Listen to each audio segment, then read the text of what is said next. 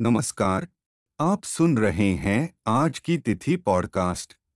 तेरह फरवरी, दिन शनिवार, सन 2021 की तिथि इस प्रकार है।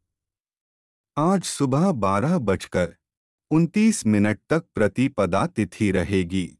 इसके बाद द्वितीय तिथि शुरू हो जाएगी।